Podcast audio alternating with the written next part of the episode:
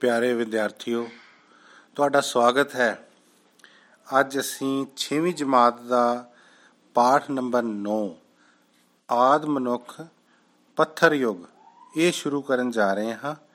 ਇਸ ਪਾਠ ਦੇ ਵਿੱਚ ਅਸੀਂ ਇਹ ਡਿਸਕਸ ਕਰਾਂਗੇ ਕਿ ਸ਼ੁਰੂ ਸ਼ੁਰੂ ਵਿੱਚ ਮਨੁੱਖਤਾ ਜਦੋਂ ਹੋਂਦ ਵਿੱਚ ਆਈ, ਤਾਂ ਉਸ ਦਾ ਜੀਵਨ ਕਿਸ ਤਰ੍ਹਾਂ ਦਾ ਸੀ ਅਤੇ ਹੌਲੀ ਹੌਲੀ ਉਸਨੇ ਕਿਸ ਤਰ੍ਹਾਂ ਅੱਗ ਦੀ ਖੋਜ ਕੀਤੀ ਪਈਏ ਦੀ ਖੋਜ ਕੀਤੀ ਅਤੇ ਹੌਲੀ ਹੌਲੀ ਖੇਤੀਬਾੜੀ ਕਰਨੀ ਸਿੱਖ ਲਈ ਅਤੇ ਉਸ ਦਾ ਜੀਵਨ ਪੱਧਰ ਉੱਚਾ ਹੁੰਦਾ ਗਿਆ।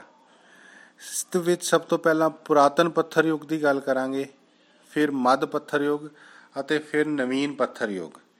ਮਨੁੱਖ ਦੀ ਇਸ ਸ਼ੁਰੂਆਤ ਦੀ ਕਹਾਣੀ ਬਹੁਤ ਹੀ ਇੰਟਰਸਟਿੰਗ ਹੈ। ਮੈਨੂੰ ਆਸ ਹੈ ਵੀ ਤੁਸੀਂ ਇਹ ਪਾਠ ਬੜੇ ਧਿਆਨ ਨਾਲ ਸੁਣੋਗੇ। ਸੋ ਪਿਆਰੇ ਵਿਦਿਆਰਥੀਓ ਸਭ ਤੋਂ ਪਹਿਲਾਂ ਧਰਤੀ ਦੇ ਉੱਪਰ ਸੂਖਮ ਜੀਵ ਆਏ ਅਤੇ ਹੌਲੀ-ਹੌਲੀ ਉਹਨਾਂ ਦਾ ਵਿਕਾਸ ਹੁੰਦਾ ਗਿਆ ਤੇ ਉਹਨਾਂ ਦਾ ਜਿਹੜਾ ਸਰੀਰ ਸੀ, ਉਹ ਜਾਨਵਰਾਂ ਦਾ ਰੂਪ ਲੈਂਦਾ ਹੋਇਆ ਵਿਸ਼ਾਲ ਹੁੰਦਾ ਗਿਆ ਅਤੇ ਫਿਰ ਇਹ ਡਾਇਨਾਸੌਰ ਤੱਕ ਪਹੁੰਚ ਗਏ। ਧਰਤੀ ਦੇ ਉੱਪਰ ਮਨੁੱਖ ਦੀ ਜਿਹੜੀ ਹੋਂਦ ਹੈ, ਇਹ ਲਗਭਗ 40 ਲੱਖ ਸਾਲ ਪੁਰਾਣੀ ਹੈ ਤੇ ਆਰੰਭ ਦਾ ਜਿਹੜਾ ਮਨੁੱਖ ਸੀ, ਉਹ ਬਿਲਕੁਲ ਜਾਨਵਰਾਂ ਵਰਗਾ ਹੀ ਜੀਵਨ ਬਿਤਾਉਂਦਾ ਸੀ। ਖਾਣ ਵਾਸਤੇ ਉਸ ਨੂੰ ਕੁਦਰਤ ਵੱਲੋਂ ਜੋ ਵੀ ਵਸਤਾਂ ਪ੍ਰਾਪਤ ਹੁੰਦੀਆਂ ਸੀ, ਉਸ ਨਾਲ ਉਹ ਆਪਣਾ ਗੁਜ਼ਾਰਾ ਕਰ ਲੈਂਦਾ ਸੀ। ਜਿਸ ਤਰ੍ਹਾਂ ਜੰਗਲੀ ਕੰਦ-ਮੂਲ ਖਾਂਦਾ ਸੀ, ਮੱਛੀਆਂ ਫੜਦਾ ਸੀ, ਸ਼ਿਕਾਰ ਕਰਦਾ ਸੀ, ਕੱਚਾ ਮਾਸ ਖਾਂਦਾ ਸੀ। ਅੱਗ ਦੀ ਉਸ ਨੂੰ ਹਾਲੇ ਕੋਈ ਜਾਣਕਾਰੀ ਨਹੀਂ ਸੀ। ਉਹ ਜੰਗਲੀ ਜਾਨਵਰਾਂ ਤੋਂ ਸੁਰੱਖਿਅਤ ਰਹਿਣ ਵਾਸਤੇ ਝੁੰਡ ਬਣਾ ਕੇ ਘੁੰਮਦਾ ਫਿਰਦਾ ਸੀ। ਉਹ ਦਰਖਤ ਰਾਤ ਨੂੰ ਦਰਖਤਾਂ ਦੇ ਉੱਪਰ ਜਾਂ ਗੁਫਾਵਾਂ ਦੇ ਵਿੱਚ ਜਾਂ ਪੱਥਰਾਂ ਦੇ ਘਰਾਂ ਦੇ ਵਿੱਚ ਵਿਸ਼ਰਾਮ ਕਰਦਾ ਸੀ। ਤੇ ਸਰੀਰ ਦੇ ਉੱਪਰ ਉਹ ਜਾਨਵਰਾਂ ਦੀਆਂ ਖੱਲਾਂ ਜਾਂ ਦਰਖਤਾਂ ਦੇ ਪੱਤੇ ਜਾਂ ਛਿਲਕਿਆਂ ਦੇ ਨਾਲ ਢੱਕ ਲੈਂਦਾ ਸੀ ਤੇ ਤਾਂ ਕਿ ਉਹ ਆਪਣੇ ਆਪ ਨੂੰ ਸਰਦੀ ਜਾਂ ਗਰਮੀ ਤੋਂ ਬਚਾ ਸਕੇ। ਨਹੀਂ ਤਾਂ ਉਹ ਸਾਰਾ ਦਿਨ ਨੰਗਾ ਹੀ ਘੁੰਮਦਾ ਰਹਿੰਦਾ ਸੀ। ਜਾਨਵਰਾਂ ਦਾ ਸ਼ਿਕਾਰ ਕਰਨ ਲਈ ਉਹ ਪੱਥਰਾਂ ਦੀ ਵਰਤੋਂ ਕਰਦਾ ਸੀ ਜਾਂ ਫਿਰ ਦਰਖਤਾਂ ਦੀਆਂ ਟਾਹਣੀਆਂ ਦੀ ਵਰਤੋਂ ਕਰਦਾ ਸੀ। ਇਸ ਯੁੱਗ ਨੂੰ ਮਨੁੱਖ ਸ਼ਿਕਾਰੀ ਅਤੇ ਸੰਗ੍ਰਹਿਕ ਦੇ ਨਾਮ ਨਾਲ ਜਾਣਿਆ ਜਾਂਦਾ ਹੈ। ਉਸ ਦੇ ਜਿਹੜੇ ਔਜ਼ਾਰ ਅਤੇ ਹਥਿਆਰ ਸੀਗੇ, ਉਹ ਪੱਥਰਾਂ ਦੇ ਬਣੇ ਹੋਏ ਸੀ ਤੇ ਕੁਹਾੜੀਆਂ, ਬਸਲੇ, ਭਾਲੇ, ਗੰਡਾਸੇ ਆਦਿ ਦੇ ਨਾਲ ਉਹ ਸ਼ਿਕਾਰ ਕਰਿਆ ਕਰਦਾ ਸੀ। ਮਨੁੱਖ ਦੀ ਇਸ ਕਹਾਣੀ ਦੇ ਯੁੱਗ ਨੂੰ ਅਸੀਂ ਪੁਰਾਤਨ ਪੱਥਰ ਯੁੱਗ ਕਹਿੰਦੇ ਹਾਂ ਤੇ ਅੰਗਰੇਜ਼ੀ ਦੇ ਵਿੱਚ ਇਸ ਨੂੰ ਕਹਿੰਦੇ ਨੇ ਪੈਲੀਆਥਿਕ ਪੀਰੀਅਡ। ਇਸ ਤੋਂ ਬਾਅਦ ਮੱਧ ਪੱਥਰ ਯੁੱਗ ਦੀ ਸ਼ੁਰੂਆਤ ਹੋਈ। ਮੱਧ ਪੱਥਰ ਯੁੱਗ ਦੇ ਵਿੱਚ ਉਸ ਦੇ ਜੀਵਨ ਵਿੱਚ ਉન્નਤੀ ਹੋਣੀ ਸ਼ੁਰੂ ਹੋ ਗਈ। ਉਸਨੇ ਕੁਝ ਨਵੀਆਂ ਚੀਜ਼ਾਂ ਸਿੱਖੀਆਂ ਅਤੇ ਪੁਰਾਣੀਆਂ ਵਿੱਚ ਸੁਧਾਰ ਕੀਤਾ। ਉਦਾਹਰਨ ਦੇ ਤੌਰ ਤੇ ਉਸਨੇ ਉਹਨਾਂ ਟੁੱਟੇ ਹੋਏ ਪੱਥਰ ਦੇ ਟੁਕੜਿਆਂ ਦੀ ਥਾਂ ਤੇ ਨੁਕੀਲੇ ਅਤੇ ਘੜੇ ਹੋਏ ਪੱਥਰਾਂ ਦੇ ਹਥਿਆਰ, ਕੁਹਾੜੀ, ਭਾਲੇ, ਗੰਡਾਸੇ ਬਣਾਉਣੇ ਸਿੱਖ ਲਏ। ਉਸਨੇ ਲੱਕੜੀ ਦੀ ਲੰਬੀ ਡੰਡੀ ਲਈ ਉਸ ਨਾਲ ਬੰਨਿਆ, ਪੱਥਰਾਂ ਨਾਲ ਸ਼ਿਕਾਰ ਕਰਨਾ ਸਿੱਖ ਲਿਆ। ਅਨਾਜ ਨੂੰ ਕਾਫੀ ਲੰਬੇ ਤੱਕ, ਸਮੇਂ ਤੱਕ ਇਕੱਠਾ ਕਰਕੇ ਰੱਖਿਆ ਜਾ ਸਕਦਾ ਹੈ। ਉਸਨੇ ਇਹ ਵੀ ਗੱਲ ਸਿੱਖ ਲਈ ਸੀ ਹੁਣ। ਉਸਨੇ ਹੌਲੀ-ਹੌਲੀ ਲੱਕੜੀ ਅਤੇ ਬਾਂਸ ਅਤੇ ਪੱਤਿਆਂ ਦੀਆਂ ਝੋਪੜੀਆਂ ਬਣਾਉਣੀਆਂ ਵੀ ਸਿੱਖ ਲਈਆਂ ਸੀ। ਹੁਣ ਉਹ ਆਪਣਾ ਜੀਵਨ ਸਥਿਰ ਬਿਤਾਣਾ ਸ਼ੁਰੂ ਕਰ ਰਿਹਾ ਸੀ ਅਤੇ ਪਿੰਡਾਂ ਦੀ ਸਥਾਪਨਾ ਹੋਈ। ਤੁਸੀਂ ਆਪਣੀ ਪਾਠ ਪੁਸਤਕ ਦੇ ਵਿੱਚ ਪੱਥਰ ਯੁੱਗ ਨਾਲ ਸੰਬੰਧਿਤ ਮਨੁੱਖ ਦੀਆਂ ਤੇ ਔਜ਼ਾਰਾਂ, ਹਥਿਆਰਾਂ ਦੀਆਂ ਤਸਵੀਰਾਂ ਦੇਖ ਸਕਦੇ ਹੋ। ਪਈਏ ਦੀ, ਅੱਗ ਦੀ, ਖੋਜ ਦੀ, ਇਹ ਤਸਵੀਰਾਂ ਬਹੁਤ ਹੀ ਜ਼ਿਆਦਾ ਰੋਚਕ ਹਨ। ਇਸ ਤੋਂ ਬਾਅਦ ਸਮਾਂ ਆਇਆ ਅੱਗ ਦੀ ਖੋਜ ਦਾ। ਹੁਣ ਅੱਗ ਦੀ ਖੋਜ ਜਿਹੜੀ ਸੀ ਨਾ, ਇਹ ਮਨੁੱਖ ਦੀ ਇੱਕ ਬਹੁਤ ਵੱਡੀ ਪ੍ਰਾਪਤੀ ਸੀ। ਇਹ ਸੰਭਵ ਕਿਦਾਂ ਹੋਈ? ਦੋ ਪੱਥਰਾਂ ਨੂੰ ਆਪਸ ਵਿੱਚ ਰਗੜਨ ਨਾਲ ਅੱਗ ਪੈਦਾ ਹੋਈ ਤੇ ਅੱਗ ਦੇ ਨਾਲ ਹੁਣ ਉਸਨੇ ਭੋਜਨ ਪਕਾਉਣਾ ਸਿੱਖ ਲਿਆ। ਅੱਗ ਦੀ ਖੋਜ ਨਾਲ ਉਹ ਸਰਦੀ ਸਮੇਂ ਗਰਮੀ ਪਹੁੰਚਾਉਣ ਦਾ ਕੰਮ ਵੀ ਅੱਗ ਕਰਦੀ ਸੀ ਤੇ ਖਤਰਨਾਕ ਜਾਨਵਰਾਂ ਤੋਂ ਵੀ ਅੱਗ ਬਚਾਉਂਦੀ ਸੀ, ਠੀਕ ਹੈ? ਸੋ ਅੱਗ ਦੀ ਖੋਜ ਜਿਹੜੀ ਹੈ, ਇੱਕ ਕ੍ਰਾਂਤੀਕਾਰੀ ਪਰਿਵਰਤਨ ਸੀ ਪੱਥਰ ਯੁੱਗ ਦੇ ਵਿੱਚ। ਇਸ ਤੋਂ ਬਾਅਦ ਪਹੀਏ ਦੀ ਖੋਜ ਹੋਈ। ਪਹੀਏ ਦੀ ਖੋਜ ਇਸ ਤਰ੍ਹਾਂ ਹੋਈ ਕਿ ਕਿਸੇ ਚਪਟੀ ਵਸਤੂ ਨੂੰ ਖਿੱਚਣਾ ਤਾਂ ਬਹੁਤ ਹੀ ਔਖਾ ਕੰਮ ਹੈ। ਉਸਨੇ ਕੀ ਕੀਤਾ ਕਿ ਲੱਕੜ ਦੇ ਗੋਲ ਗੱਠਿਆਂ ਦੇ ਰੂਪ ਵਿੱਚ ਉਹਨਾਂ ਨੂੰ ਰੇੜਨਾ ਸ਼ੁਰੂ ਕਰ ਦਿੱਤਾ। ਤੇ ਆਉਣ ਵਾਲੇ ਸਮੇਂ ਦੇ ਵਿੱਚ ਉਹ ਪਹੀਏ ਦਾ ਰੂਪ ਧਾਰ ਗਏ ਤੇ ਮਨੁੱਖ ਦਾ ਕਹਿੰਦੇ ਨੇ ਕਿ ਮਸ਼ੀਨੀ ਯੁੱਗ ਦੀ ਦਿਸ਼ਾ ਵਿੱਚ ਇਹ ਪਹਿਲਾ ਕਦਮ ਸੀ। ਪਹੀਏ ਦੀ ਖੋਜ ਨਾਲ ਵਿਕਾਸ ਦੀ ਗਤੀ ਤੇਜ਼ ਹੋ ਗਈ। ਇਸ ਤੋਂ ਬਾਅਦ ਆਂਦਾ ਨਵਾਂ ਪੱਥਰ ਯੁੱਗ। ਜਦੋਂ ਮਨੁੱਖ ਨੇ ਖੇਤੀਬਾੜੀ ਕਰਨੀ ਸਿੱਖ ਲਈ ਸੀ, ਉਸਨੇ ਦੇਖਿਆ ਵੀ ਦਾਣਿਆਂ ਨੂੰ ਜ਼ਮੀਨ ਦੇ ਉੱਪਰ ਜੇ ਸੁੱਟੀਏ ਤਾਂ ਉਸ ਤੋਂ ਬਾਅਦ ਹੌਲੀ-ਹੌਲੀ ਬੀਜ ਮਿੱਟੀ ਦੇ ਵਿੱਚ ਪੈਦਾ ਹੋਣੇ ਸ਼ੁਰੂ ਹੋ ਜਾਂਦੇ ਹਨ, ਉਹਨਾਂ ਤੋਂ ਪੌਦੇ ਬਣਨੇ ਸ਼ੁਰੂ ਹੋ ਜਾਂਦੇ ਹਨ ਤੇ ਉਸ ਨੂੰ ਖੇਤੀਬਾੜੀ ਆਰਗੇਨਾਈਜ਼ ਕਰਕੇ, ਸੰਗਠਿਤ ਕਰਕੇ ਕਰਨੀ ਸਿੱਖ ਲਈ। ਮਨੁੱਖੀ ਜੀਵਨ ਦੀ ਸਭਿਅਤਾ ਦਾ ਆਰੰਭ ਇਸੇ ਤੋਂ ਹੀ ਮੰਨਿਆ ਜਾਂਦਾ ਹੈ। ਤੇ ਇਸ ਯੁੱਗ ਨੂੰ ਅਸੀਂ ਨਵਾਂ ਪੱਥਰ ਯੁੱਗ ਵੀ ਕਹਿੰਦੇ ਆ ਹੁਣ ਤੱਕ ਉਹ ਝੋਪੜੀਆਂ ਵਿੱਚ ਹੀ ਰਹਿੰਦਾ ਸੀ, ਅਨਾਜ ਉਗਾਉਂਦਾ ਸੀ ਤੇ ਭੋਜਨ ਪਕਾਉਣਾ ਵੀ ਉਸਨੇ ਸਿੱਖ ਲਿਆ ਸੀ, ਠੀਕ ਹੈ। ਤੇ ਇਸ ਯੁੱਗ ਦੇ ਜਿਹੜੇ ਪੱਥਰ ਸੀਗੇ, ਉਹ ਨੁਕੀਲੇ ਹੁੰਦੇ ਸੀ। ਤੇ ਹੋਰ ਜ਼ਿਆਦਾ ਕਾਰਗਰ ਸੀ। ਔਜ਼ਾਰਾਂ ਦੇ ਤੌਰ ਤੇ ਅਤੇ ਹਥਿਆਰਾਂ ਦੇ ਤੌਰ ਤੇ ਇਹਨਾਂ ਪੱਥਰਾਂ ਨੂੰ ਵਰਤਣਾ ਬਹੁਤ ਹੀ ਜ਼ਿਆਦਾ ਆਸਾਨ ਹੋ ਗਿਆ ਸੀ। ਹੁਣ ਉਸਨੇ ਮਿੱਟੀ ਦੇ ਬਰਤਨ ਬਣਾਉਣੇ ਵੀ ਸਿੱਖ ਲਏ ਸੀ। ਪਈਏ ਦੀ ਖੋਜ ਦਾ ਇਹ ਫਾਇਦਾ ਦੂਸਰਾ ਇਹ ਹੋਇਆ ਕਿ ਹੁਣ ਉਹ ਪਈਏ ਦਾ ਚੱਕ ਬਣਾਉਣਾ ਉਸਨੇ ਸਿੱਖ ਲਿਆ। ਤੇ ਪਹਿਲਾਂ ਤਾਂ ਉਹ ਬਰਤਨ ਹੱਥ ਨਾਲ ਬਣਾਉਂਦਾ ਸੀ ਤੇ ਧੁੱਪ ਵਿੱਚ ਸੁਕਾਉਂਦਾ ਸੀ। ਲੇਕਿਨ ਹੁਣ ਚੱਕੇ ਦੇ ਉੱਪਰ ਉਸਨੇ ਬਰਤਨ ਬਣਾਉਣੇ ਸ਼ੁਰੂ ਕਰ ਦਿੱਤੇ ਅਤੇ ਭੱਠੀ ਦੇ ਵਿੱਚ ਪਕਾਉਣੇ ਵੀ ਸ਼ੁਰੂ ਕਰ ਦਿੱਤੇ। ਇਹ ਤਸਵੀਰ ਵੀ ਤੁਸੀਂ ਆਪਣੀ ਪੁਸਤਕ ਵਿੱਚ ਦੇਖ ਲੈਣਾ ਕਿ ਆਦ ਮਨੁੱਖ ਬਰਤਨ ਕਿਸ ਤਰ੍ਹਾਂ ਬਣਾ ਰਿਹਾ ਹੈ। ਤੇ ਅਸਤ ਵਿਕਾਸ ਦੀ ਅਗਲੀ ਕੜੀ ਉਸ ਦੀ ਸੀ ਕਿ ਮਨੁੱਖ ਕਲਾਕਾਰ ਦੇ ਰੂਪ ਵਿੱਚ। ਹੁਣ ਉਸਨੇ ਦੇਖੋ ਭੋਜਨ ਉਗਾਉਣਾ ਸਿੱਖ ਲਿਆ, ਪਕਾਉਣਾ ਸਿੱਖ ਲਿਆ, ਬਰਤਨ ਬਣਾਉਣੇ ਸਿੱਖ ਲਏ ਤੇ ਸਮੇਂ ਦੇ ਨਾਲ ਨਾਲ ਉਸ ਨੂੰ ਉਸਨੇ ਗੁਫਾਵਾਂ ਦੇ ਵਿੱਚ, ਪੱਥਰ ਦੇ ਵਿਸ਼ਰਾਮ ਘਰਾਂ ਦੇ ਵਿੱਚ, ਦੀਵਾਰਾਂ ਦੇ ਉੱਪਰ ਚਿੱਤਰ ਬਣਾਉਣੇ ਵੀ ਸ਼ੁਰੂ ਕਰ ਦਿੱਤੇ। ਇਹ ਮੰਨਿਆ ਜਾਂਦਾ ਹੈ ਕਿ ਸੰਸਾਰ ਦੀ ਪਹਿਲੀ ਘਰ ਸਜਾਵਟ ਹੁਣ ਉਸਨੇ ਕਰਨੀ ਸ਼ੁਰੂ ਕਰ ਦਿੱਤੀ ਸੀ। ਨੁਕੀਲੇ ਪੱਥਰਾਂ ਅਤੇ ਰੰਗਾਂ ਦੀ ਸਹਾਇਤਾ ਦੇ ਨਾਲ ਉਹ ਤਸਵੀਰਾਂ ਬਣਾਉਣ ਲੱਗ ਪਿਆ।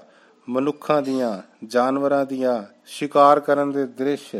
ਇਹ ਸਿਰਫ ਦੇਖਣ ਵਿੱਚ ਰੇਖਾ ਚਿੱਤਰ ਲੱਗਦੇ ਸਨ, ਪਰ ਹੌਲੀ-ਹੌਲੀ ਉਸਨੇ ਇਹਨਾਂ ਵਿੱਚ ਰੰਗ ਭਰਨੇ ਵੀ ਸ਼ੁਰੂ ਕਰ ਦਿੱਤੇ। ਇਹ ਬਣ ਗਏ ਪੱਥਰ ਚਿੱਤਰ ਤੇ ਸੰਸਾਰ ਦੇ ਪ੍ਰਸਿੱਧ ਪੱਥਰ ਚਿੱਤਰਾਂ ਦੇ ਵਿੱਚੋਂ ਮੱਧ ਪ੍ਰਦੇਸ਼ ਦੇ ਵਿੱਚ, ਭੋਪਾਲ ਦੇ ਨੇੜੇ ਇੱਕ ਜਗ੍ਹਾ ਹੈਗੀ ਹੈ, ਭੀਮ ਬੈਠਕਾ। ਉੱਥੇ ਤੁਸੀਂ ਪੱਥਰ ਚਿੱਤਰ ਦੇਖ ਸਕਦੇ ਹੋ। ਤੇ ਇਸ ਤੋਂ ਬਾਅਦ ਅਗਲੀ ਸ਼ੁਰੂਆਤ ਹੁੰਦੀ ਹੈ ਸ਼ਿੰਗਾਰ ਦੀ ਅਤੇ ਫੈਸ਼ਨ ਦੀ। ਹੁਣ ਸ਼ਿੰਗਾਰ ਵਾਸਤੇ ਉਸਨੇ ਗਹਿਣੇ ਜਾਂ ਮਣਕੇ ਕਿਸ ਤਰ੍ਹਾਂ ਬਣਾਏ? ਕੀਮਤੀ ਪੱਥਰਾਂ ਦੇ, ਪੱਕੀ ਮਿੱਟੀ ਦੇ ਅਤੇ ਹਾਥੀ ਦੰਦ ਦੇ। ਇਹਨਾਂ ਦੇ ਉਹ ਮਣਕੇ ਬਣਾਉਂਦਾ ਸੀ ਤੇ ਜਿਨ੍ਹਾਂ ਨੂੰ ਉਹ ਗਹਿਣਿਆਂ ਦੇ ਰੂਪ ਵਿੱਚ ਵਰਤਣਾ ਸ਼ੁਰੂ ਕਰ ਦਿੱਤਾ ਸੀ। ਸੋ ਇਸ ਤਰ੍ਹਾਂ ਸਾਨੂੰ ਪਤਾ ਲੱਗਦਾ ਹੈ ਕਿ ਉਹ ਮਨੁੱਖ ਜਿਹੜਾ ਕਿ ਸ਼ੁਰੂ ਸ਼ੁਰੂ ਵਿੱਚ ਹਾਲੇ ਸ਼ਿਕਾਰ ਕਰਦਾ ਸੀ ਜਾਂ ਕਠਿਨ ਜੀਵਨ ਬਿਤਾਉਂਦਾ ਸੀ, ਹੁਣ ਉਸ ਦੇ ਜੀਵਨ ਦੇ ਵਿੱਚ ਕਲਾ ਵੀ ਆਉਣੀ ਸ਼ੁਰੂ ਹੋ ਗਈ ਸੀ। ਸੋ ਡੀਅਰ ਸਟੂਡੈਂਟਸ ਅੱਜ ਦੇ ਲੈਸਨ ਵਿੱਚ ਅਸੀਂ ਜੋ ਕੁਝ ਡਿਸਕਸ ਕੀਤਾ, ਉਸ ਵਿੱਚ ਅਸੀਂ ਪੁਰਾਤਨ ਪੱਥਰ ਯੁੱਗ ਦੀ ਗੱਲ ਕੀਤੀ, ਫਿਰ ਮੱਧ ਪੱਥਰ ਯੁੱਗ ਅਤੇ ਫਿਰ ਨਵੀਨ ਪੱਥਰ ਯੁੱਗ ਦੀ ਗੱਲ ਕੀਤੀ। ਹੁਣ ਅਸੀਂ ਅਭਿਆਸ ਦੇ ਪ੍ਰਸ਼ਨ ਰਿਵਾਈਜ਼ ਕਰਦੇ ਹਾਂ। ਸੋ ਪ੍ਰਸ਼ਨ ਨੰਬਰ 1 ਹੈਗਾ ਪੁਰਾਣਾ ਪੱਥਰ ਯੁੱਗ ਬਾਰੇ ਤੁਸੀਂ ਕੀ ਜਾਣਦੇ ਹੋ? ਬੇਟਾ, ਇਸ ਦੇ ਆਨਸਰ ਵਿੱਚ ਤੁਸੀਂ ਪੁਰਾਣੇ ਪੱਥਰ ਯੁੱਗ ਦੇ ਵਿੱਚ ਮਨੁੱਖ ਦੇ ਜੀਵਨ ਨਾਲ ਸੰਬੰਧਿਤ 4-5 ਗੱਲਾਂ ਲਿਖ ਦੇਣੀਆਂ। ਜਿਸ ਤਰ੍ਹਾਂ ਕਿ ਉਹ ਜਾਨਵਰਾਂ ਵਰਗਾ ਜੀਵਨ ਬਿਤਾਉਂਦਾ ਸੀ, ਭੋਜਨ ਕਿਸ ਤਰ੍ਹਾਂ ਦਾ ਲੈਂਦਾ ਸੀ? ਜੰਗਲੀ ਕੰਦਮੂਲ ਖਾਂਦਾ ਸੀ, ਮੱਛੀਆਂ ਫੜਦਾ ਸੀ ਅਤੇ ਸ਼ਿਕਾਰ ਕਰਦਾ ਸੀ। ਕੱਚਾ ਮਾਸ ਖਾਂਦਾ ਸੀ, ਅੱਗ ਦੀ ਖੋਜ ਹਾਲੇ ਨਹੀਂ ਹੋਈ ਸੀ। ਝੁੰਡ ਬਣਾ ਕੇ ਉਹ ਰਹਿੰਦਾ ਸੀ ਤਾਂ ਕਿ ਜੰਗਲੀ ਜਾਨਵਰਾਂ ਤੋਂ ਬਚ ਸਕੇ। ਅਤੇ ਕੱਪੜਿਆਂ ਦੇ ਨਾਮ ਦੇ ਉੱਤੇ ਉਹ ਆਪਣੇ ਉੱਪਰ ਹੀ ਜਾਨਵਰਾਂ ਦੀਆਂ ਖੱਲਾਂ ਪਹਿਨਦਾ ਸੀ ਜਾਂ ਦਰਖਤਾਂ ਦੇ ਪੱਤੇ ਜਾਂ ਛਿਲਕਿਆਂ ਦੇ ਨਾਲ ਆਪਣੇ ਸਰੀਰ ਨੂੰ ਢੱਕਦਾ ਸੀ, ਠੀਕ ਹੈ? ਤੇ ਉਸਦੇ ਜਿਹੜੇ ਪੱਥਰ ਸੀਗੇ ਉਹ ਉਹ ਹਾਲੇ ਏਡੇ ਵਧੀਆ ਕੁਆਲਿਟੀ ਦੇ ਨਹੀਂ ਹੁੰਦੇ ਸੀ ਉਹ ਫਿਰ ਵੀ ਕੁਹਾੜੀਆਂ, ਭਾਲੇ ਅਤੇ ਗੰਡਾਸੇ ਉਸਨੇ ਬਣਾ ਲਏ ਸੀ। ਪ੍ਰਸ਼ਨ ਨੰਬਰ 2 ਹੈ, ਨਵੇਂ ਪੱਥਰ ਯੁੱਗ ਦੀਆਂ ਪੰਜ ਮਹੱਤਵਪੂਰਨ ਵਿਸ਼ੇਸ਼ਤਾਵਾਂ ਜਾਂ ਲੱਛਣ ਦੱਸੋ? ਤਾਂ ਨਵੇਂ ਪੱਥਰ ਯੁੱਗ ਦੇ ਵਿੱਚ ਸਭ ਤੋਂ ਪਹਿਲੀ ਗੱਲ ਤਾਂ ਇਹ ਹੈ ਵੀ ਉਸ ਤੇ ਜਿਹੜੇ ਔਜ਼ਾਰ ਅਤੇ ਹਥਿਆਰ ਸੀਗੇ, ਉਹ ਹੁਣ ਕਾਫੀ ਫਾਈਨ ਕੁਆਲਿਟੀ ਦੇ, ਅੱਛੇ, ਅੱਛੀ ਨਸਲ, ਅੱਛੀ ਕਿਸਮ ਦੇ ਬਣਨੇ ਸ਼ੁਰੂ ਹੋ ਗਏ, ਜਿਸ ਨਾਲ ਕਿ ਸ਼ਿਕਾਰ ਕਰਨਾ ਅਤੇ ਖੇਤੀਬਾੜੀ ਕਰਨੀ ਸੌਖੀ ਹੋ ਗਈ। ਉਸ ਤੋਂ ਬਾਅਦ ਉਸਨੇ ਹੁਣ ਅਨਾਜ ਨੂੰ ਭੂਮੀ ਵਿੱਚ ਸੁੱਟ ਕੇ ਖੇਤੀਬਾੜੀ ਕਰਨੀ ਸਿੱਖ ਲਈ ਸੀ। ਇੱਕ ਥਾਂ ਤੇ ਟਿਕ ਕੇ ਰਹਿਣਾ ਸਿੱਖ ਲਿਆ ਸੀ, ਭੋਜਨ ਨੂੰ ਪਕਾਉਣਾ ਸਿੱਖ ਲਿਆ ਸੀ। ਮਿੱਟੀ ਦੇ ਬਰਤਨ ਬਣਾਉਣੇ ਸਿੱਖ ਲਏ ਸੀਗੇ, ਚੱਕ ਦੇ ਉੱਪਰ ਬਰਤਨ ਬਣਾਉਂਦਾ ਸੀ ਅਤੇ ਪੱਠੀ ਵਿੱਚ ਉਹਨਾਂ ਨੂੰ ਪਕਾਉਂਦਾ ਸੀ। ਠੀਕ ਹੈ, ਇਹ ਸਾਰੀਆਂ ਗੱਲਾਂ ਨਵੇਂ ਪੱਥਰ ਯੁੱਗ ਦੇ ਵਿੱਚ ਸੰਭਵ ਹੋਈਆਂ। ਤੇ ਮੱਧ ਪੱਥਰ ਯੁੱਗ ਬਾਰੇ ਤੁਸੀਂ ਕੀ ਜਾਣਦੇ ਹੋ? ਮੱਧ ਪੱਥਰ ਯੁੱਗ ਦੇ ਵਿੱਚ ਬੇਟਾ ਤੁਸੀਂ ਦੱਸਣਾ ਵਾ ਕਿ ਪੁਰਾਤਨ ਪੱਥਰ ਯੁੱਗ ਨਾਲੋਂ ਹੁਣ ਕੁਝ ਤਰੱਕੀ ਉਸਨੇ ਕਰਨੀ ਸ਼ੁਰੂ ਕਰ ਦਿੱਤੀ ਸੀ। ਕਿਉਂਕਿ ਪੱਥਰ ਦੇ ਜਿਹੜੇ ਟੁਕੜੇ ਪਹਿਲੇ ਜਿਨ੍ਹਾਂ ਨੂੰ ਉਹ ਇਸੇ ਤਰ੍ਹਾਂ ਹੀ ਵਰਤਦਾ ਸੀ, ਉਹਨਾਂ ਨੂੰ ਹੁਣ ਉਹ ਘੜ ਕੇ ਉਹ ਨੁਕੀਲੇ ਬਣਾਉਣਾ ਸ਼ੁਰੂ ਕਰ ਦਿੱਤਾ ਸੀ ਤਾਂ ਕਿ ਸ਼ਿਕਾਰ ਕਰਨਾ ਆਸਾਨ ਹੋ ਸਕੇ। ਠੀਕ ਹੈ? ਉਸ ਤੋਂ ਬਾਅਦ ਅਨਾਜ ਨੂੰ ਇਕੱਠਾ ਕਰਨਾ ਵੀ ਉਸਨੇ ਸ਼ੁਰੂ ਕਰ ਦਿੱਤਾ ਸੀ ਤੇ ਇਸ ਤੋਂ ਇਲਾਵਾ ਉਸਨੇ ਹੌਲੀ-ਹੌਲੀ ਝੋਪੜੀਆਂ, ਪੱਤਿਆਂ ਦੀਆਂ ਤੇ ਲੱਕੜੀ ਦੀਆਂ ਝੋਪੜੀਆਂ ਬਣਾਉਣੀਆਂ ਸ਼ੁਰੂ ਕਰ ਦਿੱਤੀਆਂ ਸੀ ਅਤੇ ਮਨੁੱਖ ਦੇ ਸਥਿਰ ਜੀਵਨ ਦੀ ਸ਼ੁਰੂਆਤ ਹੋਣੀ ਇੱਥੋਂ ਸ਼ੁਰੂ ਹੋਈ ਸੀ। ਮੱਧ ਪੱਥਰ ਯੁੱਗ ਦੇ ਵਿੱਚ ਪਿੰਡਾਂ ਦੀ ਸਥਾਪਨਾ ਵੀ ਹੋਣੀ ਸ਼ੁਰੂ ਹੋ ਗਈ ਸੀ। ਠੀਕ ਹੈ? ਨੈਕਸਟ ਹੈ, ਪਹੀਏ ਦੀ ਖੋਜ ਨੇ ਮਨੁੱਖ ਦੀ ਕਿਸ ਤਰ੍ਹਾਂ ਸਹਾਇਤਾ ਕੀਤੀ? ਪਹੀਏ ਦੀ ਖੋਜ ਨਾਲ ਦੇਖੋ, ਸਭ ਤੋਂ ਪਹਿਲਾ ਕੰਮ ਤਾਂ ਇਹ ਹੋਇਆ ਕਿ ਸਮਾਨ ਨੂੰ ਢੋਣਾ, ਇੱਕ ਥਾਂ ਤੋਂ ਦੂਸਰੀ ਥਾਂ ਖਿੱਚ ਕੇ ਲਿਜਾਣਾ ਆਸਾਨ ਹੋ ਗਿਆ। ਠੀਕ ਹੈ? ਮਸ਼ੀਨੀ ਯੁੱਗ ਦੀ ਦਿਸ਼ਾ ਵਿੱਚ ਪਹਿਲਾ ਕਦਮ ਮੰਨਿਆ ਜਾਂਦਾ ਉਸ ਤੋਂ ਬਾਅਦ ਜਿਹੜਾ ਪਹੀਆ ਸੀ, ਉਸ ਨੂੰ ਚੱਕ ਦੇ ਰੂਪ ਵਿੱਚ ਵਰਤ ਕੇ ਉਹ ਉਸ ਦੇ ਉੱਪਰ ਬਰਤਨ ਵੀ ਬਣਾਉਂਦਾ ਸੀ। ਤੋਂ ਪਹੀਏ ਦੀ ਖੋਜ ਵੀ ਇੱਕ ਕ੍ਰਾਂਤੀਕਾਰੀ ਕਦਮ ਮੰਨਿਆ ਜਾਂਦਾ ਹੈ। ਗੁਫਾ ਚਿੱਤਰਕਾਰੀ ਬਾਰੇ ਇੱਕ ਨੋਟ ਲਿਖੋ। ਗੁਫਾ ਚਿੱਤਰਕਾਰੀ ਦੇ ਵਿੱਚ ਤੁਸੀਂ ਦੱਸਣਾ ਬੇਟਾ ਵੀ ਜਦੋਂ ਮਨੁੱਖ ਕਲਾਕਾਰ ਦੇ ਰੂਪ ਵਿੱਚ ਹੁਣ ਉਸਨੇ ਦੀਵਾਰਾਂ ਦੇ ਉੱਪਰ ਚਿੱਤਰ ਬਣਾਉਣੇ ਸ਼ੁਰੂ ਕਰ ਦਿੱਤੇ ਸੀ ਤੇ ਉਹ ਚਿੱਤਰ ਬਣਾਉਂਦਾ ਸੀ ਮਨੁੱਖਾਂ ਦੇ, ਜਾਨਵਰਾਂ ਦੇ ਜਾਂ ਫਿਰ ਸ਼ਿਕਾਰ ਕਰਨ ਦੇ। ਨੁਕੀਲੇ ਪੱਥਰਾਂ ਦੀ ਸਹਾਇਤਾ ਨਾਲ ਉਹ ਇਹ ਚਿੱਤਰ ਘੜਦਾ ਸੀ। ਤੇ ਉਹਨਾਂ ਵਿੱਚ ਰੰਗ ਭਰਨੇ ਵੀ ਉਸਨੇ ਹੌਲੀ ਹੌਲੀ ਸ਼ੁਰੂ ਕਰ ਦਿੱਤੇ ਸੀ। ਤੇ ਇਸ ਦੀ ਇੱਕ ਐਗਜ਼ਾਮਪਲ ਹੈਗੀ ਮੱਧ ਪ੍ਰਦੇਸ਼ ਦੇ ਵਿੱਚ ਭੋਪਾਲ ਦੇ ਨੇੜੇ ਭੀਮ ਬੈਠਕਾ ਨਾਮਕ ਸਥਾਨ ਤੇ। ਸਹੀ ਜੋੜੇ ਮਿਲਾਉਣੇ ਆ ਬੇਟਾ। ਮੈਸਲਿਥਿਕ, ਮੈਸੋਲਿਥਿਕ ਨੂੰ ਆਪਾਂ ਮੱਧ ਪੱਥਰ ਯੁੱਗ ਕਹਿੰਦੇ ਆ। ਭੀਮ ਬੈਠਕਾ ਕਿੱਥੇ ਹੈ? ਇਹ ਇਹ ਹੈਗੀ ਹੈ ਭੋਪਾਲ ਦੇ ਵਿੱਚ। ਇੱਕ ਇੱਥੇ ਘਰੇਲੂ ਚਿੱਤਰ ਬਣਾਏ ਹੋਏ ਨੇ। ਫਿਰ ਸਰਕਾਰੀ ਸੰਗ੍ਰਹਿ ਯੁੱਗ ਜਿਹੜਾ ਵਾ, ਉਹ ਪ੍ਰਾਚੀਨ ਪੱਥਰ ਯੁੱਗ ਨੂੰ ਹੀ ਕਿਹਾ ਜਾਂਦਾ ਹੈ। ਕੁਝ ਟਰੂ ਐਂਡ ਫਾਲਸ ਸਟੇਟਮੈਂਟਸ ਦੇਖ ਲਈਏ। ਪੂਰਵ ਪੱਥਰ ਯੁੱਗ ਵਿੱਚ ਮਨੁੱਖ ਖੇਤੀ ਦੇ ਲਈ ਹੱਲ ਚਲਾਉਂਦਾ ਸੀ। ਨਹੀਂ ਬੇਟਾ, ਇਹ ਗਲਤ ਹੈ। ਇਹ ਲੱਛਣ ਪੂਰਵ ਪੱਥਰ ਯੁੱਗ ਦਾ ਨਹੀਂ ਹੈ। ਪਹਿਲੀ ਸਟੇਟਮੈਂਟ ਗਲਤ ਹੈ। ਅੱਗ ਦੀ ਖੋਜ ਇੱਕ ਵਿਗਿਆਨੀ ਨੇ ਕੀਤੀ। ਨਹੀਂ, ਇਹ ਵੀ ਗਲਤ ਹੈ। ਅੱਗ ਦੀ ਖੋਜ ਸਧਾਰਨ ਮਨੁੱਖ ਨੇ ਕੀਤੀ ਸੀ। ਪੱਥਰ ਯੁੱਗ ਦੀ ਗੁਫਾ ਚਿੱਤਰਕਾਰੀ ਬਹੁਤ ਸਾਰੇ ਸਥਾਨਾਂ ਤੇ ਮਿਲਦੀ ਹੈ। ਹਾਂਜੀ, ਇਹ ਵੀ ਠੀਕ ਹੈ। ਤੇ ਲਾਸਟ ਹੈ, ਨਵਾਂ ਪੱਥਰ ਯੁੱਗ ਦਾ ਅਰਥ ਹੈ ਆਧੁਨਿਕ ਸਮਾਂ। ਹਾਂਜੀ, ਇਹ ਵੀ ਠੀਕ ਹੈ। ਸੋ ਪਿਆਰੇ ਵਿਦਿਆਰਥੀਓ, ਮੈਨੂੰ ਲੱਗਦਾ ਹੈ ਕਿ ਇਹ ਚੈਪਟਰ ਤੁਹਾਨੂੰ ਚੰਗੀ ਤਰ੍ਹਾਂ ਸਮਝ ਲੱਗ ਗਿਆ ਹੋਵੇਗਾ ਕਿ ਆਦ ਮਨੁੱਖ ਜਿਹੜਾ ਸੀ, ਉਹ ਪੱਥਰ ਯੁੱਗ ਦੇ ਵਿੱਚ ਵੱਖ-ਵੱਖ ਵਿਕਾਸ ਦੇ ਪੜਾਵਾਂ ਵਿੱਚੋਂ ਲੰਘਿਆ ਅਤੇ ਉਸਨੇ ਬਹੁਤ ਕੁਝ ਸਿੱਖ ਲਿਆ। ਇਸ ਤੋਂ ਬਾਅਦ ਅਸੀਂ ਅਗਲਾ ਲੈਸਨ ਸ਼ੁਰੂ ਕਰਾਂਗੇ, ਜਿਸ ਵਿੱਚ ਅਸੀਂ ਸਭਿਅਤਾਵਾਂ ਬਾਰੇ ਗੱਲ ਕਰਨੀ ਸ਼ੁਰੂ ਕਰਾਂਗੇ। ਖਾਸ ਤੌਰ ਤੇ ਸਿੰਧ ਘਾਟੀ ਦੀ ਸਭਿਅਤਾ ਜਾਂ ਹੜੱਪਾ ਸਭਿਅਤਾ। ਤੁਹਾਡਾ ਬਹੁਤ ਬਹੁਤ ਧੰਨਵਾਦ ਤੇ ਇਸ ਪਾਠ ਦੇ ਪ੍ਰਸ਼ਨ ਉੱਤਰ ਤੁਸੀਂ ਆਪਣੀ ਕਾਪੀਆਂ ਦੇ ਉੱਪਰ ਲਿਖ ਲਿਓ। ਧੰਨਵਾਦ ਥੈਂਕ ਯੂ